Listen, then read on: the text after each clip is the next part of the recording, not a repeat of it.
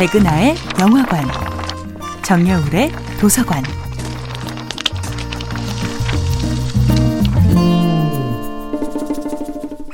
안녕하세요. 여러분과 아름답고 풍요로운 책 이야기를 함께 나누고 있는 작가 정여울입니다.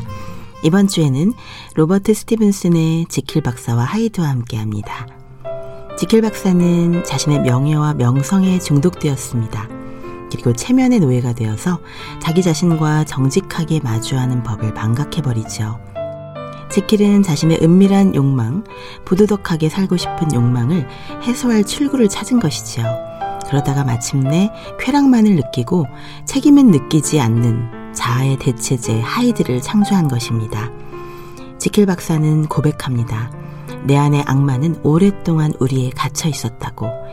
이제 내 안의 악마는 포효하며 뛰쳐나왔다고. 사람들은 하이디의 기이한 외모를 바라보자마자 소름이 끼친다고 고백합니다. 정신이 똑바른 사람이라면 어떻게 그런 별것도 아닌 자극에 그렇게 끔찍한 범죄를 저지를 수 있냐고 말합니다. 하이드는 쾌감에 몸을 떨며 저항도 못하는 약자에게 폭력을 휘두르고 한 대 한 대 칠 때마다 환희를 맛봅니다. 헨리 지킬로 다시 돌아와서야 그는 감사와 후회의 눈물을 흘리며 무릎을 꿇고 맞잡은 두 손을 신을 향해 올립니다. 이제 헨리 지킬은 하이드를 통제할 수 없게 된 것입니다. 지킬은 하이드의 모든 죄악을 끌어안은 채 죽는 방법밖에 없다고 생각합니다. 이 모든 참극은 어쩌면 자아에 대한 지나친 사랑, 나르시시즘에서 비롯된 것이 아닐까요? 자신의 완벽한 사회적 자아를 향한 자부심으로 가득했던 지킬 박사는 모범생이자 우등생으로서 충족될 수 없는 어두운 욕망까지 자기 것으로 만들고자 합니다. 사람들은 하나의 자아, 하나의 고정된 이미지에 만족하지 못하지요. 그러나 한 사람의 삶 안에도 본래 수많은 자아가 숨어 있습니다.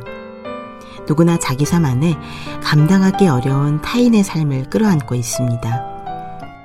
우리는 우리 안의 노년을, 우리 안의 유년을, 우리 안의 수많은 자아를 어떻게 끌어안을 수 있을까요?